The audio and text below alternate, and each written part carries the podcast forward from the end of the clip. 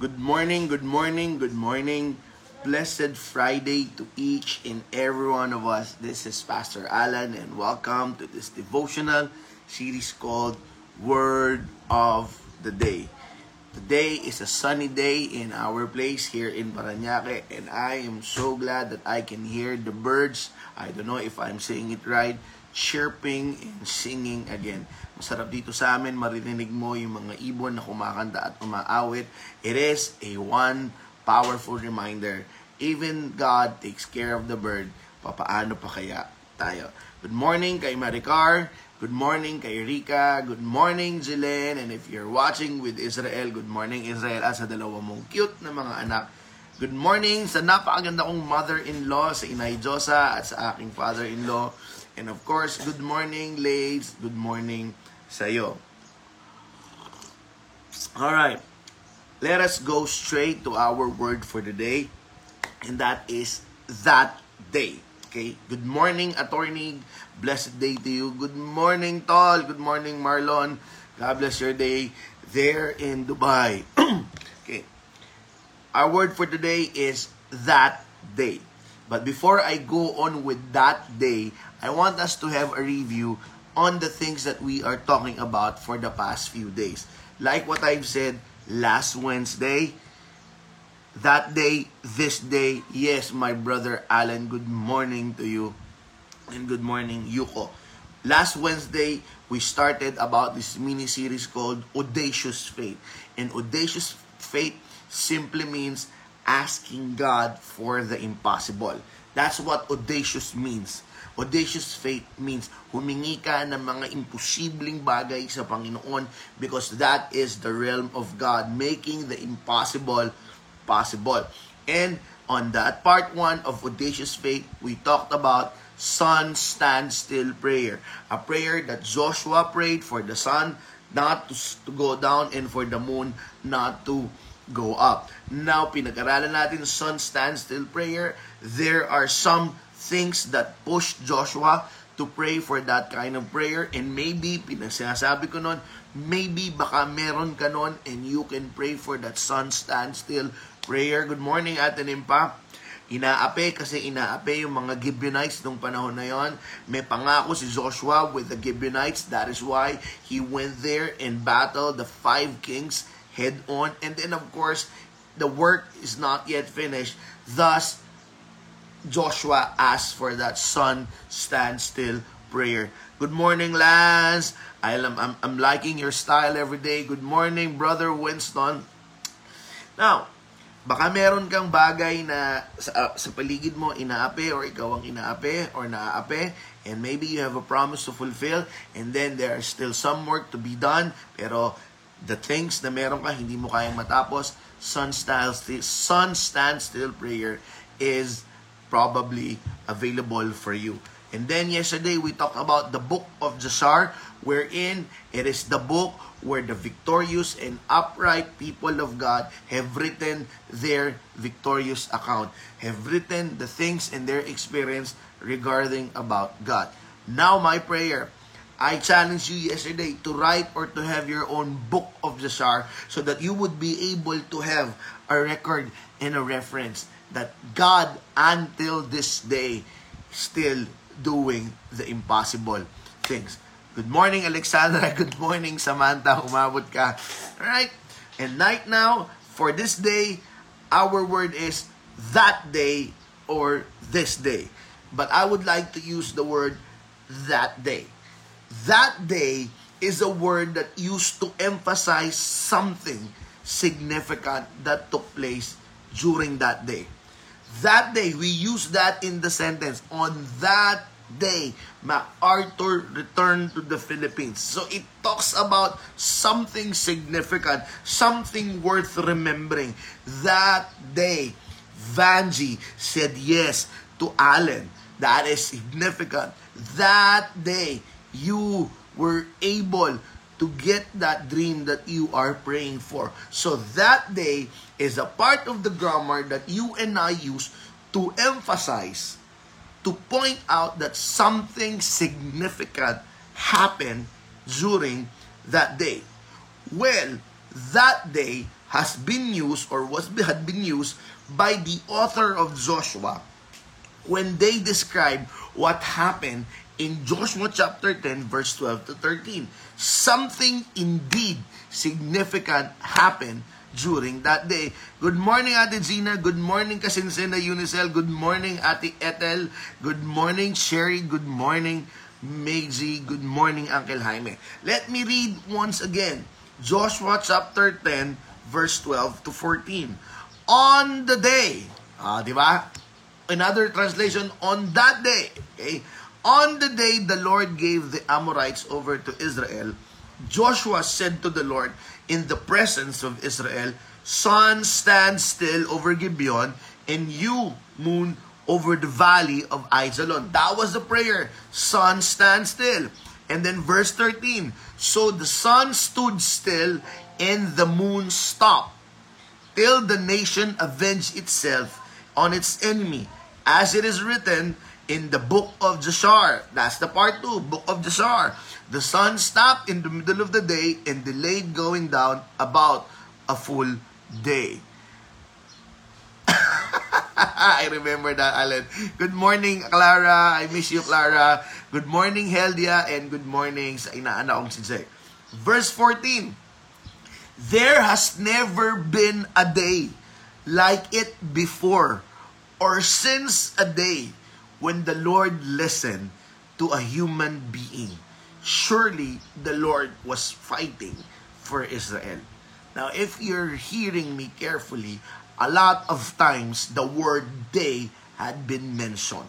Okay? Because that particular day, the author wanted to emphasize that something significant happened that day and super, super emphasis, there has never been a day like it before or since when the Lord listened to a human being. There has never been a day like it. Let it sink. What a bold claim. There has never been a day like it since that day and up till today. Now, not because God stopped listening for a human being in asking from God. Not because God stopped hearing us when we call to Him. That is not the case what the author was trying to say is this there has never been an instance where a man asked for an impossible prayer like that. There has never been a day, again, for a man to ask a son stand still prayer. That is what he was talking about. Wala nang nangahas, wala nang nangarap, wala nang sumubok na humiling ng napaka-audacious na panalangin since that day. It started with Joshua and until now, what the author was saying, only Joshua dared and boldly ask God for that audacious request. Araw, wag kang umanga, bumaba, bitbuan, wag kang umangat. There has never been a day like that. And that is why, as I end this mini-series called Audacious Faith, I would like to challenge each and every one of us. Because we have the opportunity, we have the privilege to ask God for an impossible prayer. We have the privilege to ask God the same thing that Joshua asked for a son stand still prayer. Kasi wala nang nangahas.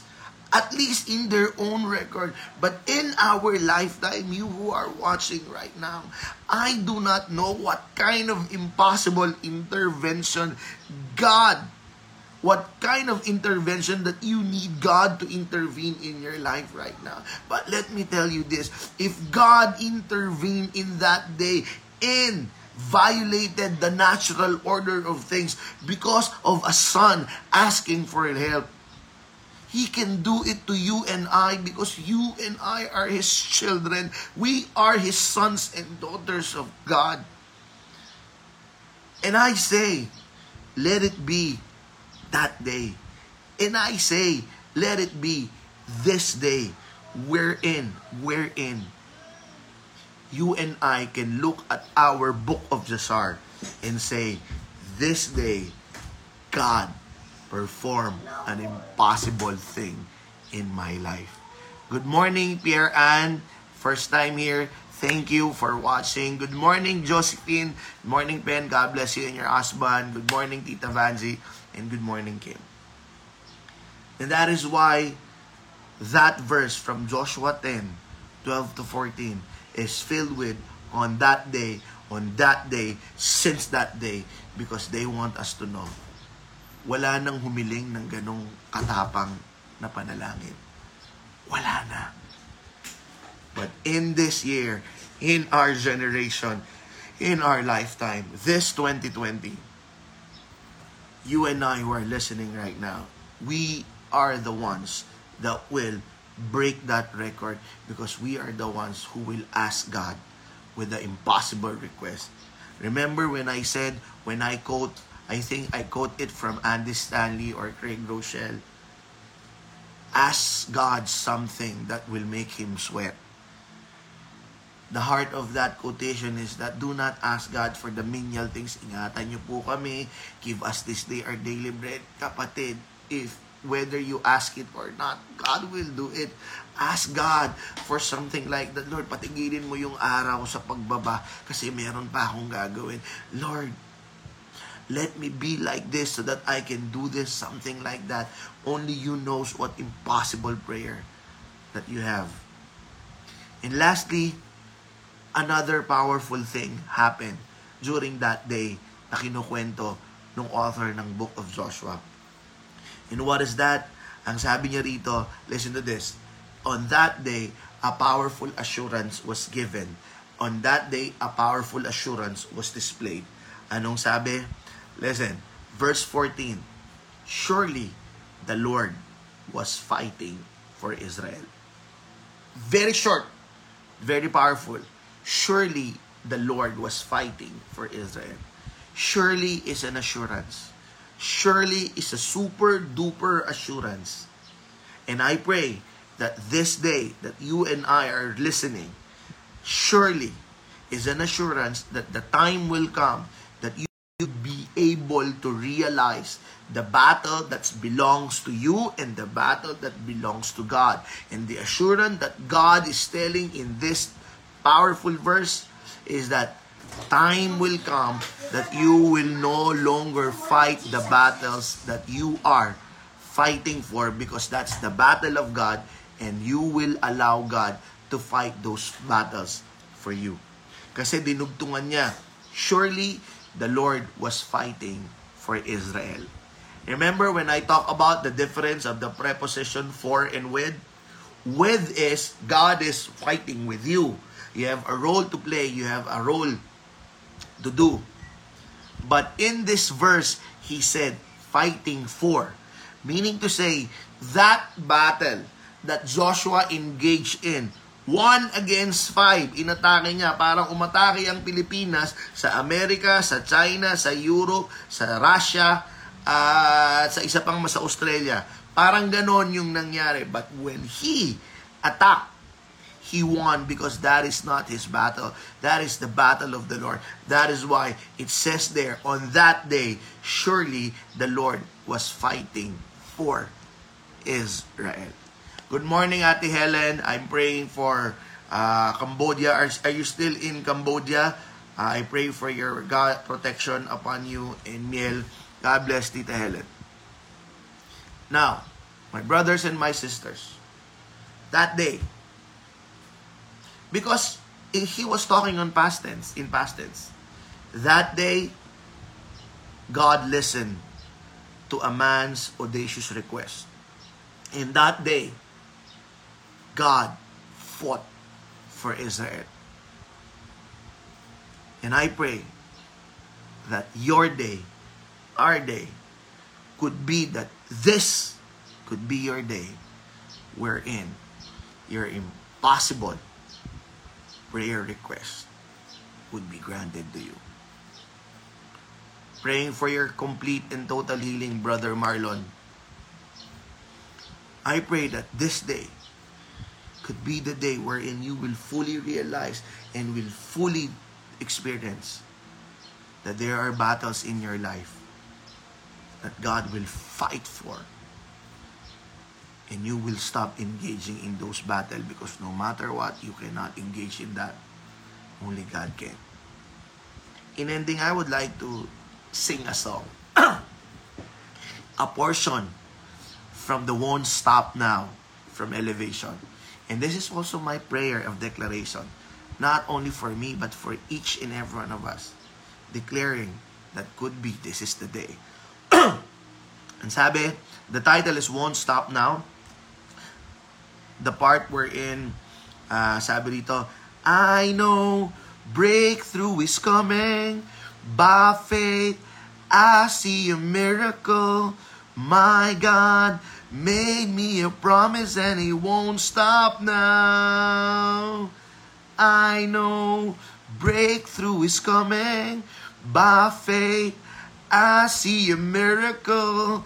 My God made me a promise and it won't stop now. Oh, ang ganda na lang. But let me declare, I know for a fact that your breakthrough is coming. It could be this day, it could be tomorrow, but I know that day will come. And it not just come, it's coming. I know your breakthrough is coming. By faith, oh, I see a miracle. Our God, our God, made you a promise that if you ask for an impossible prayer, He will grant it. And nothing can stop God from doing that to you. Your breakthrough is coming. Can I pray for you? Good morning, Lord. Thank you for encouraging us to ask for an audacious prayer. Thank you, Father God, because since time immemorial, you want us to ask for the impossible so that you would be able to display your power, not to impress us, but to allow us to witness how powerful the God that we serve. And I'm praying for my brothers and sisters right now that let it be this day wherein they will experience their breakthrough. Let it be this day wherein they will write in their book of Jashar that this day God had displayed, have displayed His mighty, powerful hand. Lord, I'm also praying, Lord God, for our brothers and sisters in Cambodia right now. May your mighty hand of protection and your mighty hand of provision be upon the country. And I pray, Lord God, that you take care of Tita Helen and Amiel, who's stationed there as your missionary. I'm also praying, Lord God, for my brother Marlon. I pray for your complete and total healing upon his back. In Jesus' mighty, powerful name, healing is take place. Is taking place right now in this brother of mine. And I'm also praying, Lord God, for my brothers and sisters right now who has a challenge that they're experiencing at this very moment. Grant them wisdom on how they would be able to see and hear your direction in getting out of the situation that they're into. Lord, lastly, grant them the assurance that no one can stop you from providing them the breakthrough that they deserve. In Jesus' name, Amen. All right. See you again tomorrow and God bless.